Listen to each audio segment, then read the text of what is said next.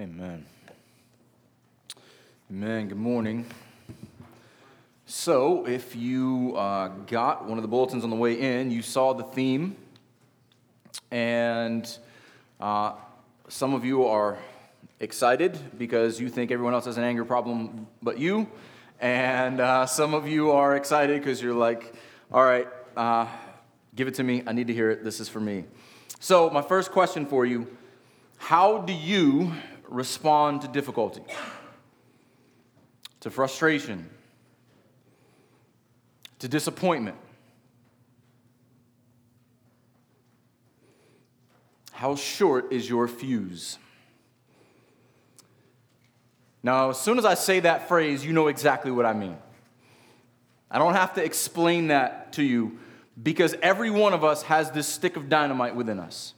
Some of us have a very small stick with a very long wick, hopefully. Maybe there's a big stick of dynamite with a very long wick. Hopefully, it's not a big stick of dynamite with a short wick. But the question is what lights that fuse? And will you put it out or will you watch it burn, getting ready for what comes next? So, yours might be the slow driver the fast driver, ruined dinner, the frustrating spouse, the frustrating child, whatever it is, something begins to stir that up with you. For me, it is frustration. My frustration turns to anger because if I can't do something, if I can't find something like a lost wallet or a lost phone, um, it just begins to build up, and then I got to leave or I don't get pretty. Um, and Thankfully, my wife reminds me all the time that I'm a Christian and that I should not respond the way I do over stupid little things.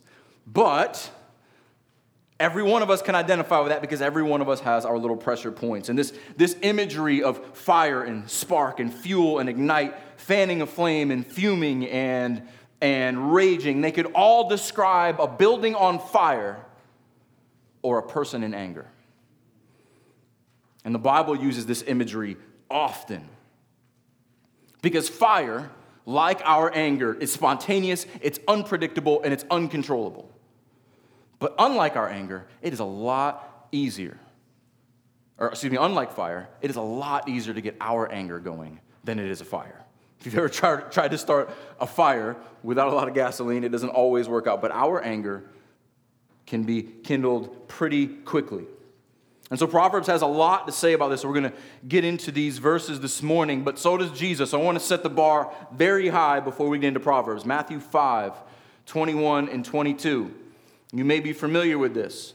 Because when people try to set the standard of what it means to be a good person, and when they think of themselves, well, of course, I've never murdered anyone. I've never done all of these things. And so Jesus puts us right in our place as he often does when he says, You have heard it said that of those of old, you shall not murder, and whoever murders will be liable to judgment. Amen. Everyone's nodding in agreement right here. But here's where he brings it home and pierces our hearts. But I say to you that everyone who is angry with his brother will be liable to judgment. Whoever insults his brother will be liable to the council. And whoever says, You fool, implied here to your brother, will be liable to the hell of fire. Notice the connection here between the fire that is in our chest when we are angry and the fire that it leads to. So, this is easy to understand. This is not going to be a difficult sermon. Nothing here is going to stretch you. Maybe as we get to the end, we talk about the anger of God, but nothing in Proverbs is really going to stretch you. But this is so difficult to get under control. Because as we go through this and we look at these Proverbs, think how many times does my anger control me? How many times am I so consumed by my urges or my emotions? That I am out of control, versus how often Scripture speaks about being in control and having self control and being sober minded. We can often become drunk in our emotions. So, first, we're going to look at unrighteous anger in Proverbs. And then in the second half of the sermon, uh, we're going to look at righteous anger in God, in Christ, and then in us. Um, so I'm going to pray, and then we'll get started. Heavenly Father, we praise you. We praise you that you are all perfections. You lack nothing. You are not short on love, and you are not short on anger. You are not tossed to and fro like we are. You are not reacting to circumstances. You are unchangeable.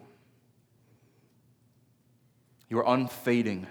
Your glory shines from eternity to eternity. Everything you do is right and true.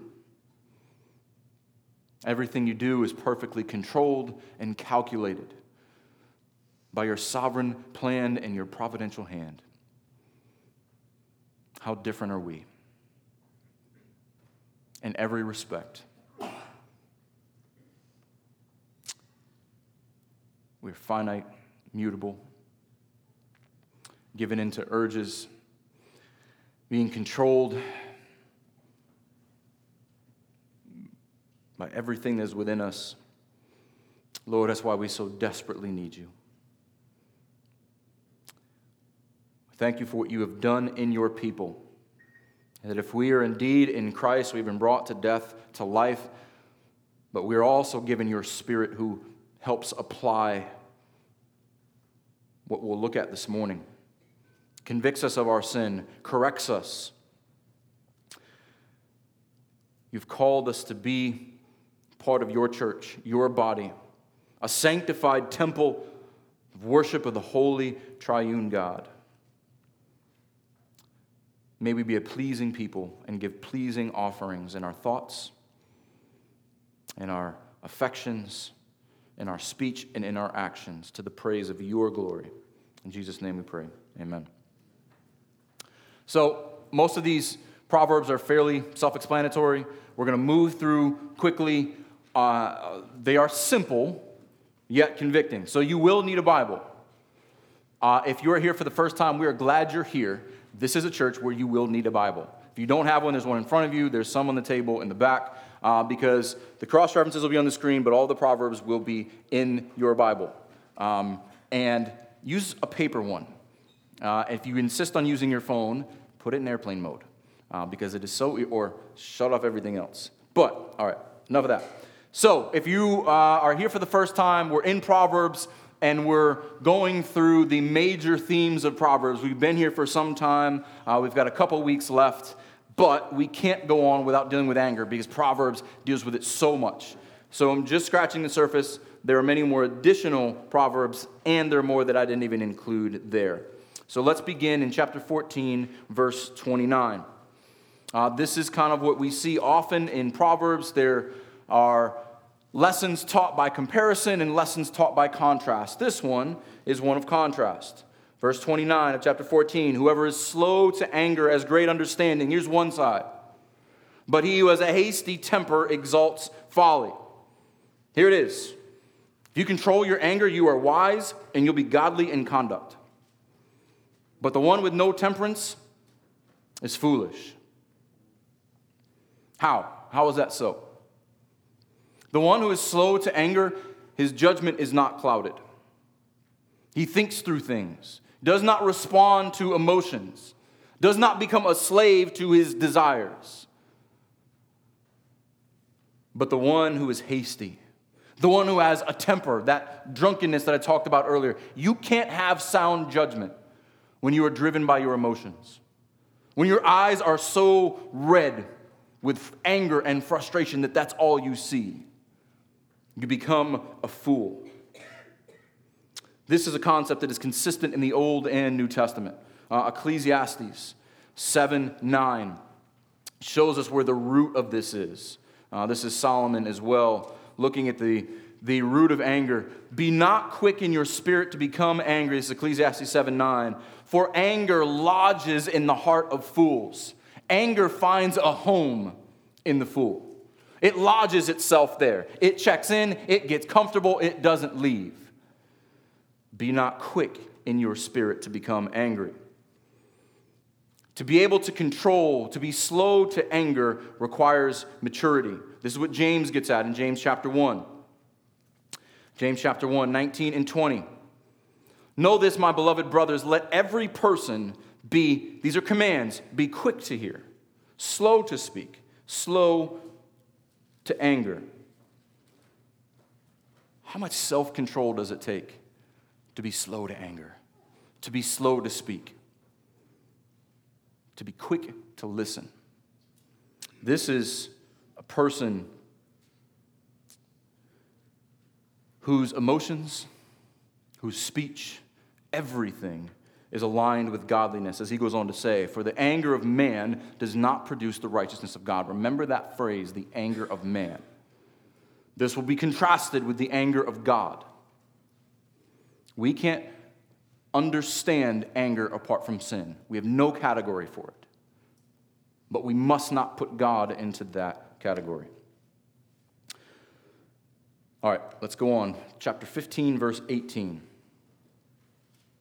Chapter 15, verse 18 says, A hot tempered man stirs up strife, but he who is slow to anger quiets contention. This is the first of many of this heat and anger picture. These two are closely associated with each other. A hot tempered man stirs up strife, but he who is slow to anger quiets contention. A lot of times we don't realize the power of our words. We can be the spark that starts the fire or the fuel that keeps it raging, or we can be the peacemakers who put the fire out. We are to be fire extinguishers, not flamethrowers. This may sound obvious, but every one of us has found us in that situation or been in the situation when someone has thrown fire on an already raging, or fuel on an already raging fire. But for us, we don't realize in the moment, when we're so overcome by emotion, that we only think about ourselves and don't realize the implications of, of what's going on. Here is the danger with this sinful anger it becomes all consuming. this fire within us becomes a fire without. Unless we can step outside of ourselves, unless we can step back and calm and control ourselves, we're going to do harm to ourselves and others. All right, let's keep moving. Chapter 16, verse 32. Verse 32 says, Whoever is slow to anger is better than the mighty, and he who rules his spirit than he who takes a city. This is self explanatory. I don't need to go into this, but it's worth pondering the value of self control. Better than the mighty,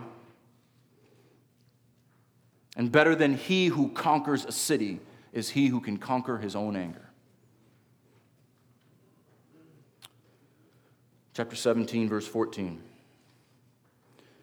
The beginning of strife is like letting out of water. So quit before the quarrel breaks out.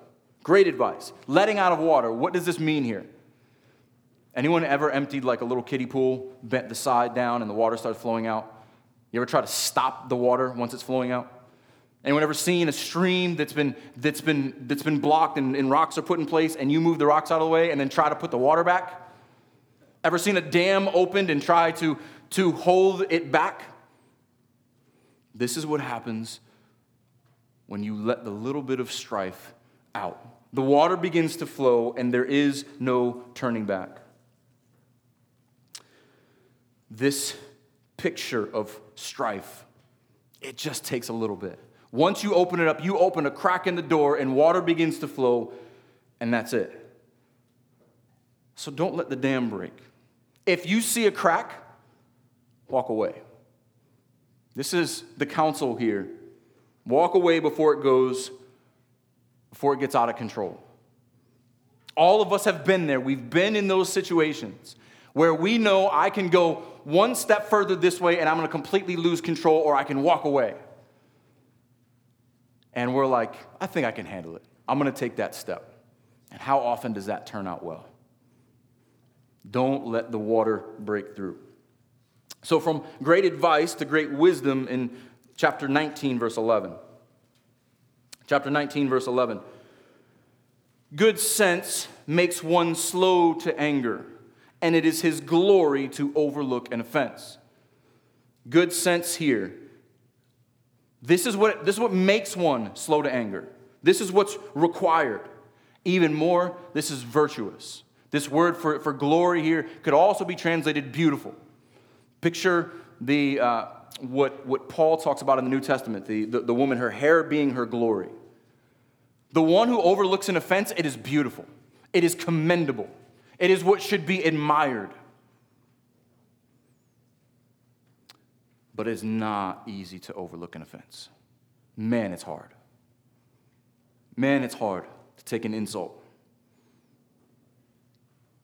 to take something that you know should not happen to you and overlook it. But that is glorious. Chapter 20, verse 3 is very similar. It is an honor for a man to keep aloof from strife or away from, but every fool will be quarreling. Very similar, this glory and honor picture. Avoiding unnecessary conflict, it is foolish. Avoid the person who likes to argue. Don't be the person who likes to argue. Benjamin Franklin's famous for saying, Whatever is begun in anger will end in shame. True words from a pagan. Uh, same chapter, 20, verse 22. Do not say, I will repay evil. Wait for the Lord, and he will deliver you. Another one, this is so much easier said than it is done. As Christians, we understand this, but do we believe this? Do we practice this? If we do, if we wait on the Lord, if we know He will deliver, if we know vengeance is His, how freeing is that? How freeing is it that you don't have to stand in the place of God? How freeing is it that the consequences of everyone else's actions don't rest on your shoulders? How freeing is it that the God who is perfect and will never make mistakes, he will respond as needed? That should be freeing, it should be an encouragement. That every evil that has ever been done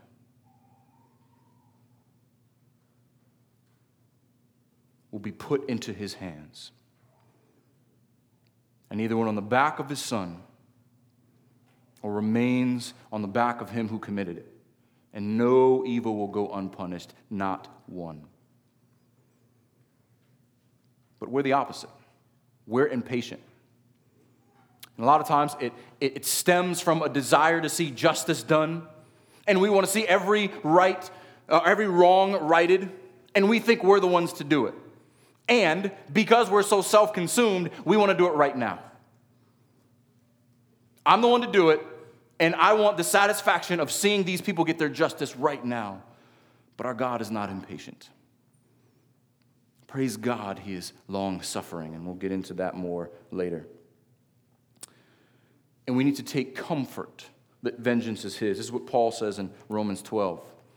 Romans 12, beginning in verse 19. This is in the context of Christian character and Christian practice. What should, what should the church look like? What should the lives of the saints look like? He's got a long list here. But notice what he says in verse 19 Beloved, anytime the inspired writers begin with beloved, it should remind us I love you. You are cherished by me, and you are cherished by Christ and your heavenly Father. Remember that. If you are beloved by the holy and true God, never avenge yourself, but leave it to the wrath of God. For it is written, Vengeance is mine, I will repay, says the Lord. Do we believe that? And what does it say about him when we take vengeance into our own hands. To the contrary, Paul says, if your enemy is hungry, feed him. He is thirsty, give him something to drink, for by so doing, you will heap burning coals on his head. If we were more concerned with being a witness for Christ than being right or getting even, this would not be so hard for us. Do not become overcome by evil, but overcome evil with good. To be controlled by anger is to be overcome with evil. This raging, sinful fire within us can easily overcome us, and we lose all sense and we lose all witness. Or we can say, My sovereign God will avenge. He has the final say. I rest in Him. All right, let's move on. Proverbs 22, verse 10.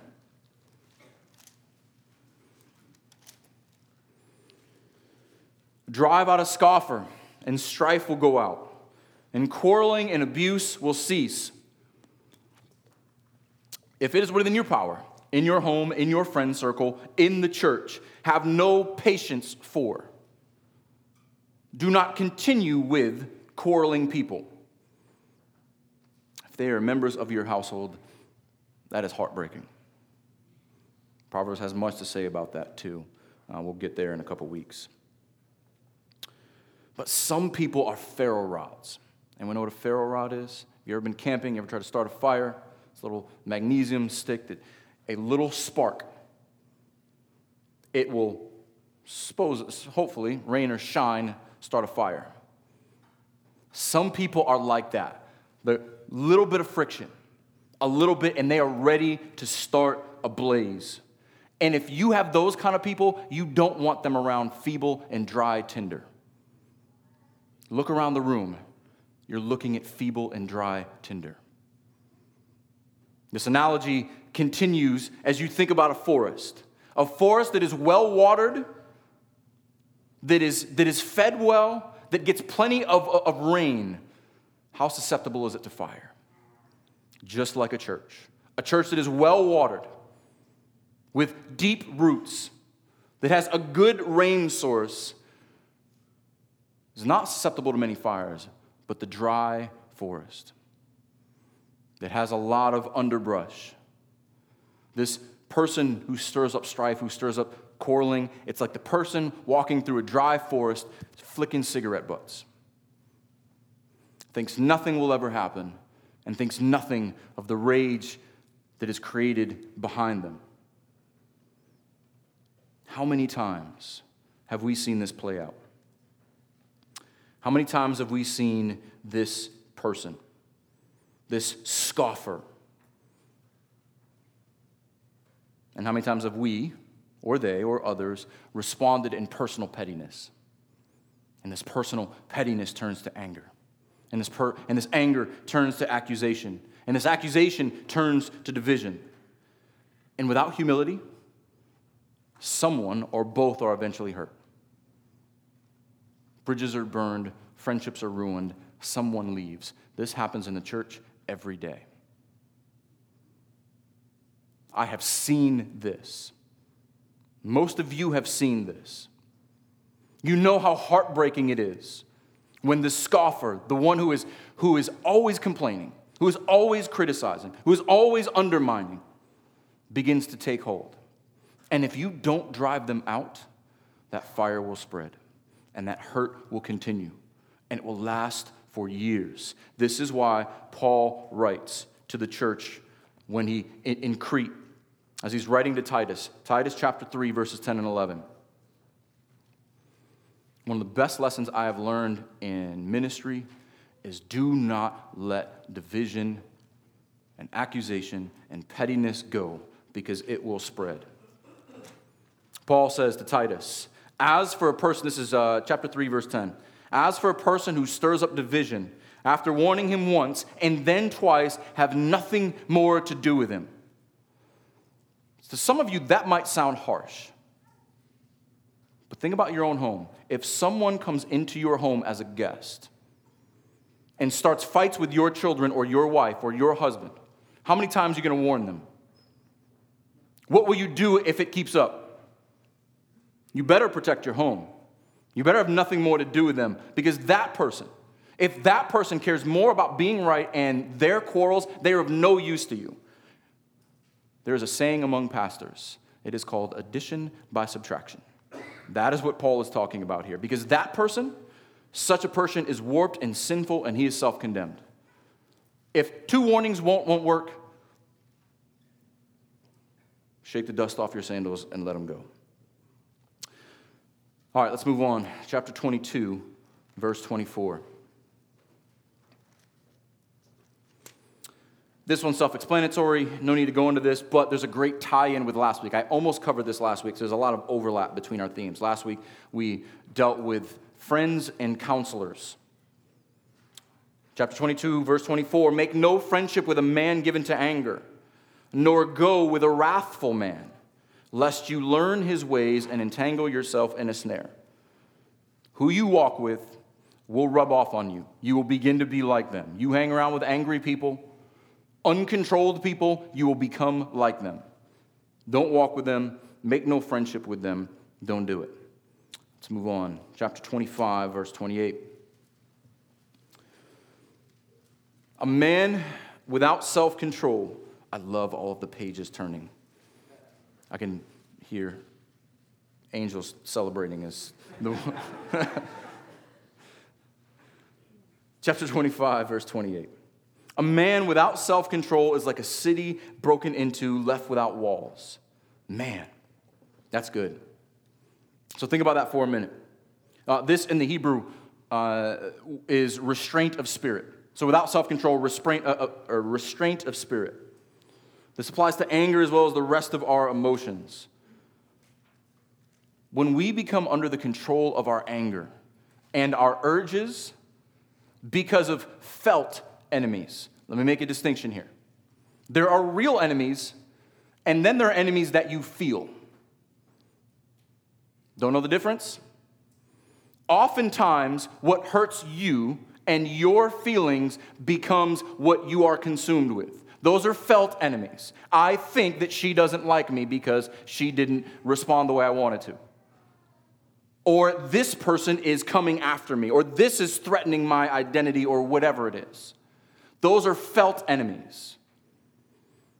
And if you lack self control, you will try to defend yourself against felt enemies and you will leave yourself completely vulnerable to real enemies. A man without self control is like a city broken into, left without walls. If you're going to lack self control in your emotions and be driven by them, you might as well open up all your doors and show everyone passing by all the valuable things in your house. This is what the writer is saying here. Because if we're given into our urges, we have no self control, we are defenseless against real enemies. I like what the, the King James says here that a man who has no rule over his spirit. He has no control over what's going on inside him. He is being ruled by his emotions and he is helpless and he's just along for the ride. So, for us, who rules? Our passions or Christ? What we feel or what we know to be true? Here's what Paul says in Romans 6. Romans 6, the contrast of Romans 6. This right here is the great hinge portion the first half of Romans 6. You have been baptized into Christ. You have died with him. You have risen to new life in him. You are his. He died to sin. You died to sin. You are in Christ. Now, and then there's this hinge portion. And then right after, he talks about being slaves to righteousness and not slaves to sin. But how does he connect the two? You've been baptized, you are in Christ, this is your new identity. Let not sin, therefore. The therefore tells us remember everything I just said. He died to sin so that you would sin no longer. He died so that you would no longer be dominated by your passions. That's why Paul says, Let not sin therefore reign or rule in your mortal body to make you obey its passions. Do not present your members at, to sin as instruments for unrighteousness, meaning no part of you, but present yourselves to God as those who've been brought from death to life, and your members to God as instruments for righteousness. For sin will have no dominion over you, since you are not under law, but under grace. Praise God for the grace that we have in Jesus Christ. That we know who rules, we know who has all authority, we know who has the final say. But how often do we put our emotions on the throne? And we bow down to them and do whatever they beckon us to do. Paul says, Remember your baptism. Look forward. You will become slaves to righteousness. You are servants of everything that is good. Don't go back and become slaves of sin. All right, chapter 26 in Proverbs. Uh, this is going to be rapid fire, a section of descriptive, descriptive illustrations. So, Proverbs chapter 26 is a thematic chapter. Uh, we've, covered, we've covered several of these, uh, most of this chapter, actually. So, it begins with the fool, then it goes on to the lazy. Our section will be the instigators, and then it goes on to the deceivers afterwards. So, uh, there, it's broken up into those four sections in chapter 26 of Proverbs. But I want you just to see the pattern here and see the, the imagery. I won't give a lot of comment here, but watch the flow of this. Verse 17 Whoever meddles in a quarrel not his own is like one who takes a passing dog by the ears. What a great picture. One who meddles in a quarrel not his own is one, like one who takes a passing dog by the ears. How well do you think that's going to go if a dog's running by and you grab him by the ears? He's not going to be happy, and you're definitely not going to be happy. That's how silly it is. But how often can we not contain ourselves? Oh, oh man, I could, I could really set this, this thing right. Inserting myself into someone else's issue, you might as well grab a stray dog by the ears. Don't do it. 18 and 19. Like a madman who throws firebrands, so this is wood on fire. Arrows and death is the man who deceives his neighbor and says, I'm only joking. Man, deceiving a friend for the sake of laughs, you might as well just carelessly throw arrows and flaming logs of wood around. You're just asking for trouble. I was only joking. Here's the fire analogy, which is going to continue in the next two verses. For lack of wood, the fire goes out, verse 20. And where there is no whisperer, quarreling ceases. The whisperer, the gossip, they are the wood for the fire. If you close your mouth and stop whispering and stop gossiping, nothing will feed the fire. Stop throwing wood on it. Basically, what he's saying here there's no fuel for the fighting. Verse 21. This is self explanatory, but the comparison continues. As charcoal to hot embers and wood to fire, so is a quarrelsome man for kindling strife.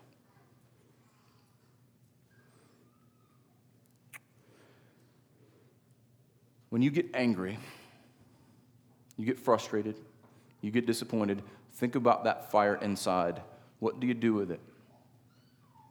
Do you listen to those who will fuel it, put wood on the fire?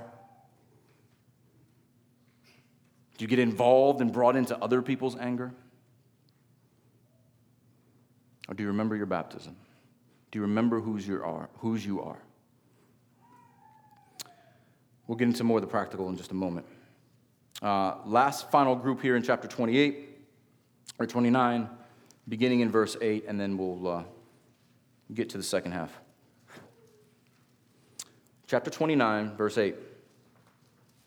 Here's this theme again. Scoffers set a city aflame, but the wise turn away wrath. Scoffers start fires, Wise, we should extinguish them. How do you do that? With self control. You don't be given over to your urges. Scoffers, we saw them earlier. Nothing good comes from the mocker, the criticizer, the complainer. Verse 9. If a wise man has an arrangement with a fool, an argument, excuse me, with a fool, the fool only rages and laughs, and there is no quiet. Man, that is true. Sounds like the Joker. Like everything's funny, and you're just, the, the, the more frustrated and in pain you are, the happier they get. I hate those people. but how often have we wasted our time arguing with someone like that? They just love to argue. The more you, you, you lean in, the happier they get because they get to reel you into their world. And this is fun for them. Hopefully, that's not you. Why are you arguing with those people? Don't be that person either. Wisdom slaps some sense into it and says, Cut and run. This person is a fool. This is a waste of my time. Many of us would save ourselves a lot of aggravation and stress if we cut and run a lot faster. Finally, our final proverb, verse 11, I'm a good sum up here. A fool gives full vent to his spirit. If you ever used a wood stove or a grill, what happens when you open the vent all the way? Whoosh, yeah. Oxygen fuels the fire and it rages. This is a fool. Open all the vents, open all the windows, blow more air on this thing, let the fire spread. That's a fool. But a wise man quietly holds back. Restraint. It is wise, it is godly, it is not always easy. So, we spend a good amount of time on unrighteous anger uncontrolled anger. But is anger ever righteous? Is it ever, can we ever control it? Who could possibly control it? And is it ever justified? So we are going to transition to that type of anger, but we must start with something that's going to confuse or maybe frustrate some of you. Anger is not sin. Anger is not sin. You may be scratching your head. You may be wondering what I mean by that. Sin makes anger sinful. First thing we need to understand is that anger is an attribute of God.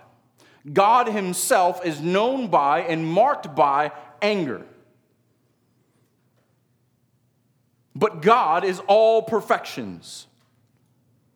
God's anger is perfectly consistent with God's love and His patience and His mercy.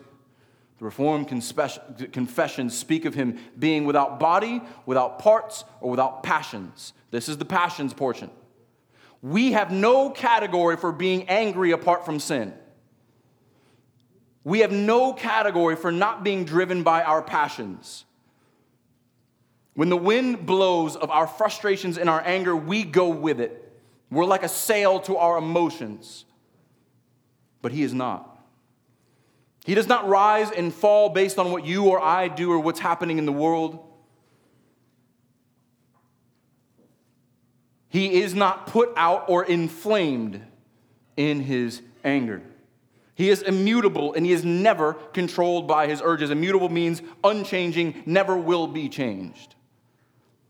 So when the Bible speaks of our God as a consuming fire, he is a consistent, raging fire that will never fade.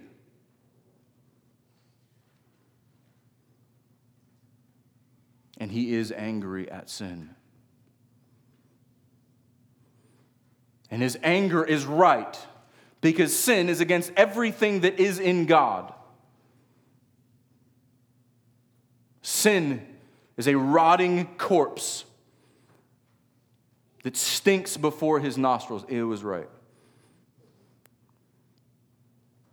And he is right to be angry because he is perfect and he should not have to deal with sin. But we still can't fathom this. How can you be angry and never lose control? We have never done that. Can we keep our cool? Let's have a little exercise here. What would you have done with Israel's unfaithfulness if you were God? You deliver them from Egypt with their freedom and all the gold and plunder of the Egyptians. You part the Red Sea. You lead them with a pillar of fire and a pillar of cloud. And you feed them in the wilderness. And what did they do? They worship you and praise you for all you've done because you're the only God who could save them. Or maybe they just build a golden calf and worship it instead. What would you do? We would do what Moses did. We would break the commandments in half out of anger and rage. And God tells Moses, I could destroy all of them in a moment and recreate a new nation with you. We could never be that merciful. We could never be that patient.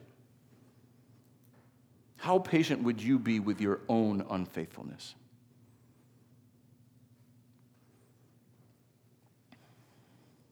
Do you ever think about that?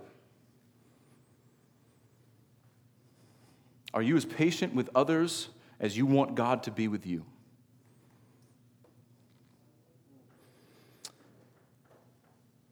Yet God, in his anger, is as perfect as he is in his love and in his mercy. In fact, Scripture has as much to say about God's wrath and God's anger as his love and his mercy. And this is hard for us to reconcile. How can God be perfectly loving and perfectly angry at sin? How can he be perfectly merciful to those who he, who he places his mercy on, yet be perfect in his judgment? We don't know, but we know it to be true. I'll give you two examples. There are many, many, many more. Um, but I like that they're on the same page in our Bible, probably. The end of Micah and the beginning of Nahum. If you don't make it into the minor prophets often, you should. You'll see lots of references to God's anger. But I love how in the, the end of Micah and the beginning of, of Nahum draw both of these together. We don't understand how this works, but the prophets speak of them completely compatible with one another. Micah chapter 7, verse 18. Who is a God like you, pardoning iniquity and passing over transgression for the remnant of his inheritance? That's the God we know. He does not retain his anger forever because he delights in steadfast love. We love that. But there's a time, praise God, that his anger is not fully exercised on us at all times. He retains it for a time. But to his people, he will again have compassion on us. He will tread our iniquities underfoot. He hates them so much, he puts them under his own feet. He will cast all your sins into the depths of the sea. That's how much God hates sin. He wants it as far away as possible, not literally in the depths of the sea, but to them, the bottom of the ocean was as far as you could possibly get. You will show faithfulness to Jacob and steadfast love to Abraham, as you have sworn to our fathers from the days of old. God, in perfect balance, holds mercy and forgiveness and love and anger and wrath and judgment.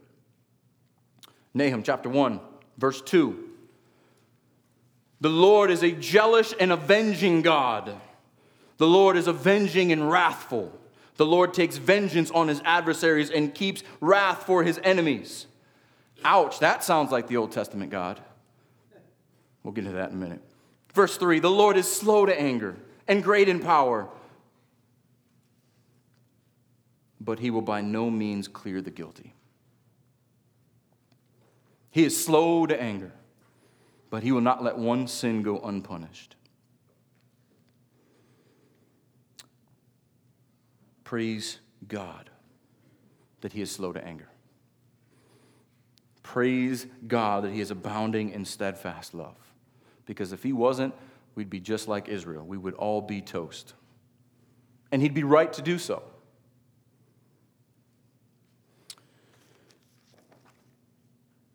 So, many will claim well, that's the God of the Old Testament. They'll even go so far as to take out billboards that say, God is not angry. If you've driven on a particular highway, you've seen this billboard and it has made you angry. Because he is angry. He's angry at sin and your blasphemous billboard. Remember, our God does not change. If he was angry at sin for Israel, for Cush, and for Midian, for Persia, and on and on and on down the line, you think he just stopped caring about sin today?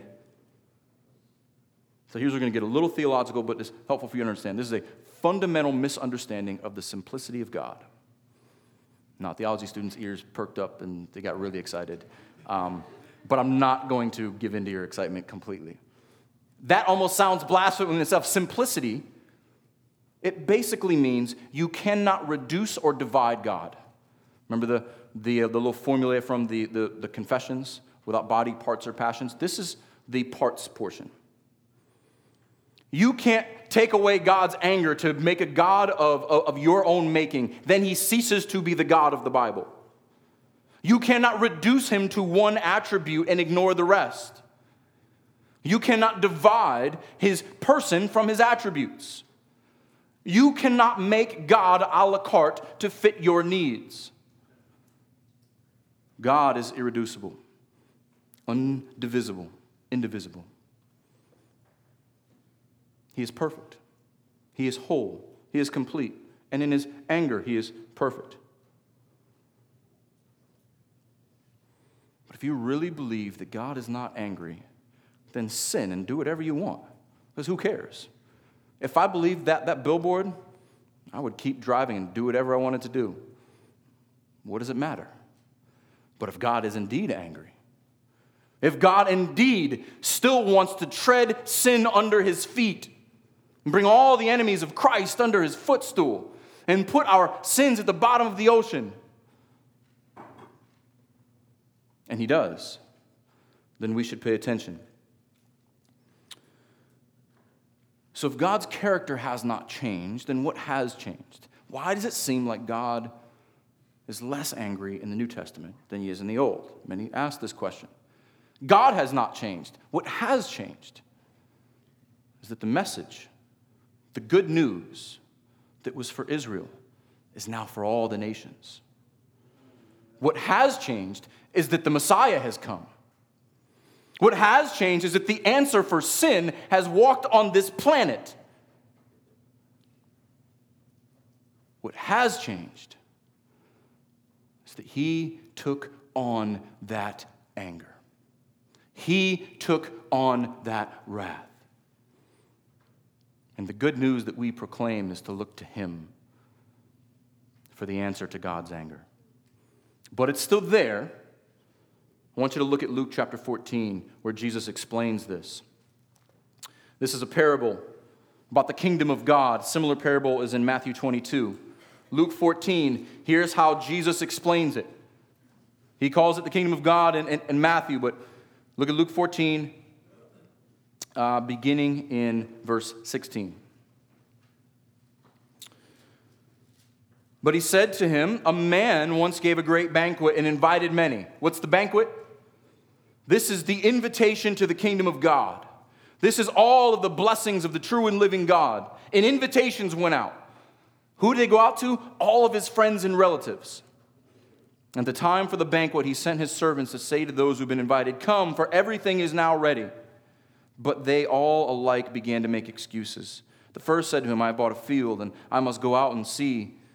Please have me excused. Another said, I've bought five yoke of oxen, and I go to examine them. Please have me excused. And another said, I have married a wife, and therefore I cannot come. So the servant came back and reported these things to his master. The master of the house became angry. Is he right to be angry here? Sure and said to his servant, Go out quickly to the streets and lanes of the city and bring in the poor and the crippled and blind and lame. Who responded well to the ministry of Jesus? The poor and the crippled and the blind and the lame. Because the rich and self righteous had too many more important things to do. Still speaking about Israel here. And the servant said, Sir, what you commanded has been done, and there's still room. Praise God that there's still room in the feast.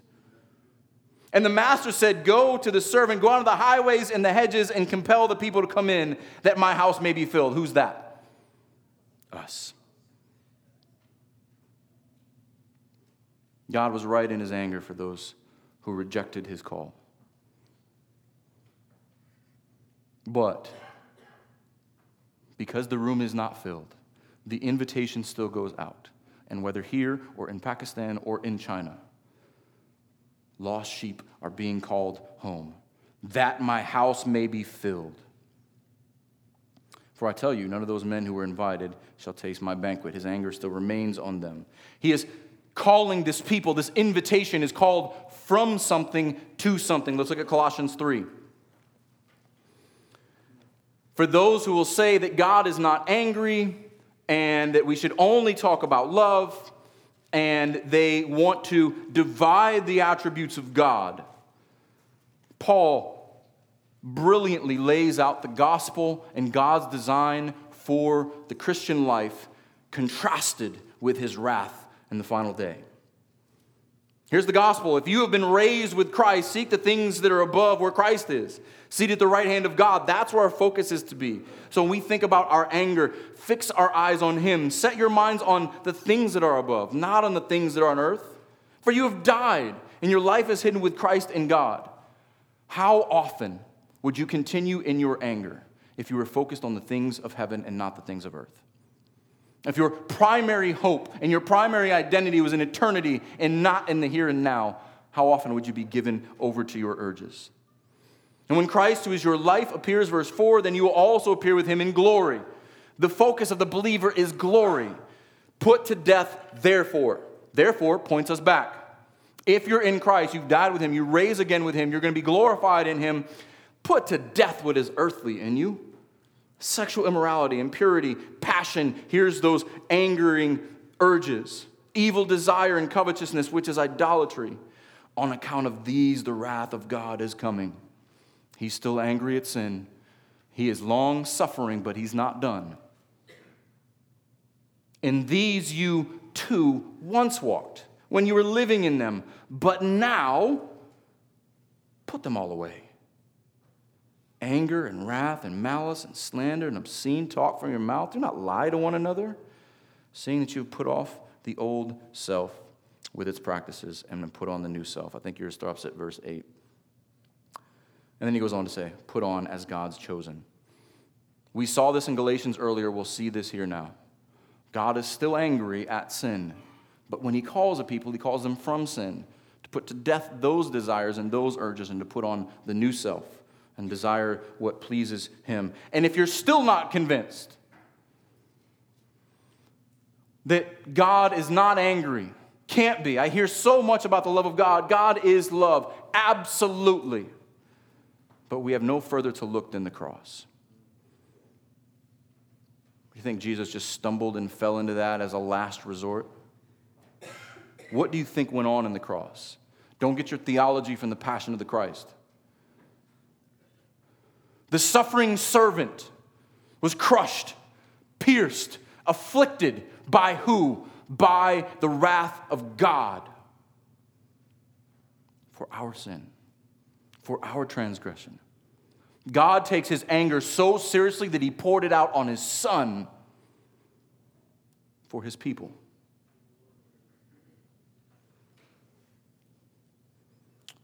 By his propitiation his price, the wrath of God is satisfied.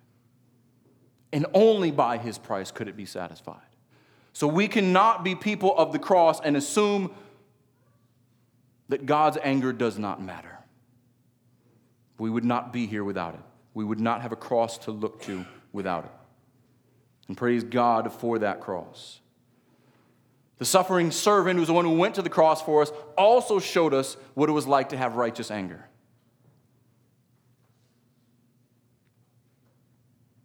He saved us in his death and in his resurrection, but he gives us an example in his ministry. He had righteous anger against the self righteous Pharisees.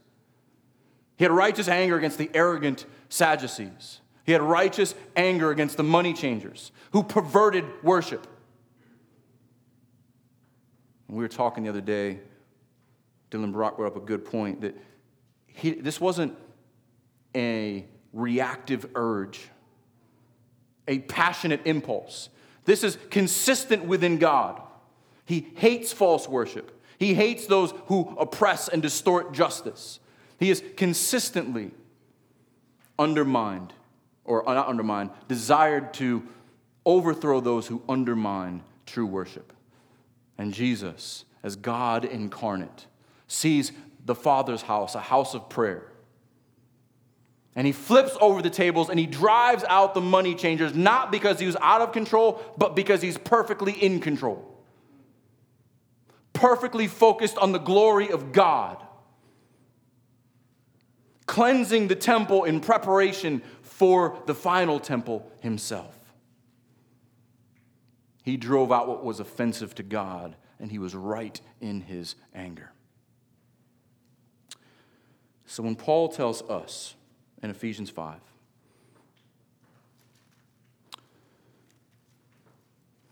Ephesians 5, 26 and 20, or Ephesians 4, excuse me. Oh, yeah, I got the wrong one up there. So Ephesians 4, 26 and 27. Be angry and do not sin. Do not let the sun go down on your anger and give no opportunity to the devil. Be angry. That's a command and do not sin. Don't let the sun go down on the anger and give on your anger and give no opportunity to the devil. How do we do that?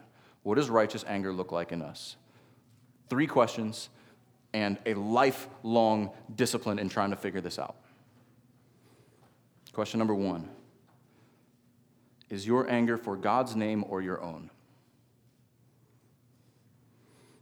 We must be honest with ourselves when we are angry. Is it because of what someone has done to us? My reputation, my name, what will vindicate me? Or am I truly, do I care nothing for myself and only what will glorify God? Because I'm sure you are completely righteous in the person who's breaking the speed limit or who cut you off with no turn signal. I'm sure you are completely righteous in the person who holds you up in the grocery line like I am. I am sure you are perfectly righteous with the church member who doesn't respond the way that you thought, or the person you really like who doesn't answer your text messages. Shall I go on? This is the anger of man. So consumed with ourselves, so focused on what hurts me, that we leave ourselves unguarded.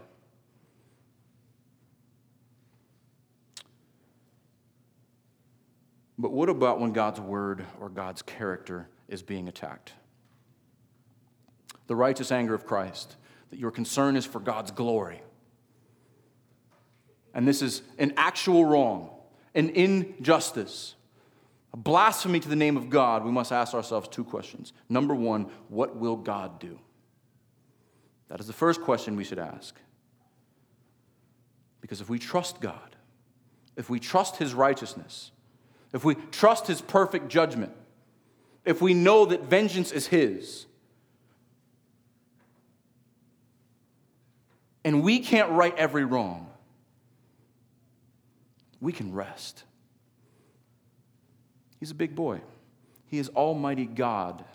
He doesn't need you to step in in front of him. So many of us believe in the sovereignty of God and that God is over all things and decrees all things, yet we think we need to take on all of my problems and the problems of the world on ourselves. We say it in theory, but in practice, we don't act like God is actually in control. Am I, am I far off here?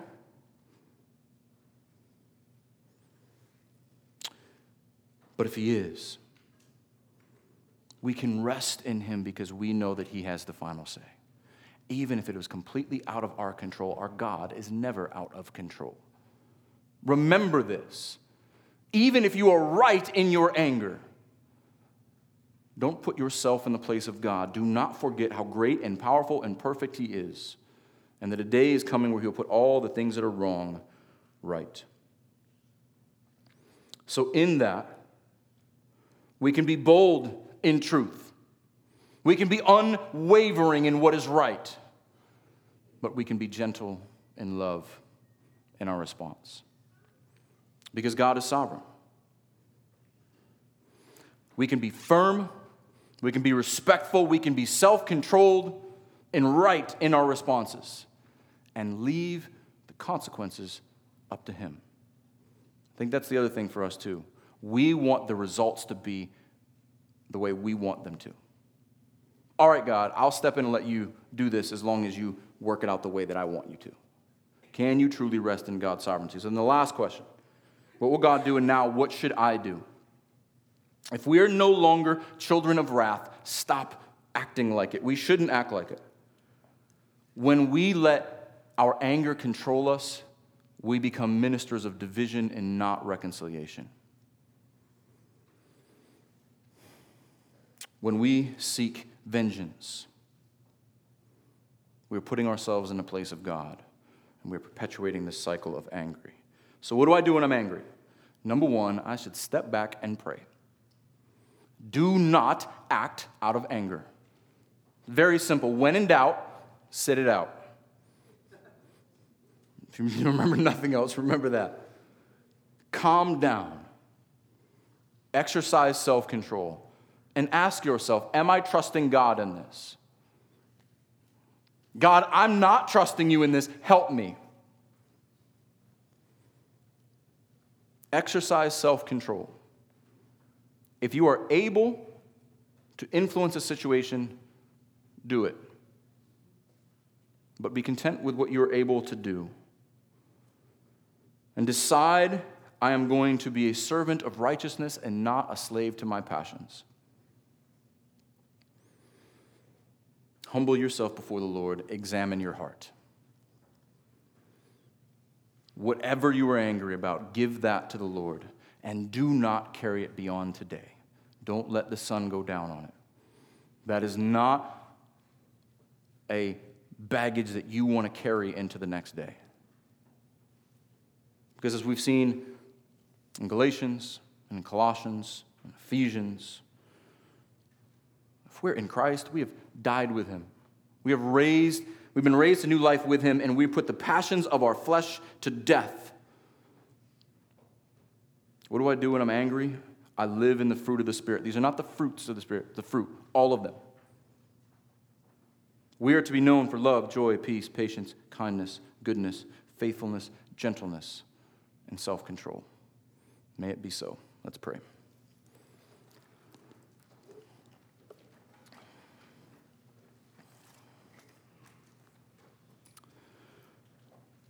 Lord, we love you, we praise you. We thank you for your long suffering, that you are slow to anger. Forgive us when we start thinking and acting above our pay grade. May we be content with love, joy, peace, patience, kindness, goodness, faithfulness, gentleness, and self control, because that is from you. The anger of man is not from you. Vengeance is yours. Your plan is way better than ours. We praise you that our wrath was poured out on Christ if we are indeed in him. If we are not, there, our wrath, your wrath still remains on us. But forgive us when we inflict wrath on others when wrath has been forgiven us. Lord, sanctify your people. Build up your people according to your word to the image of Christ. Your Spirit would sanctify us, and as we prepare to approach the table, may this image of our Savior taking on the wrath of God in our place be ever before us.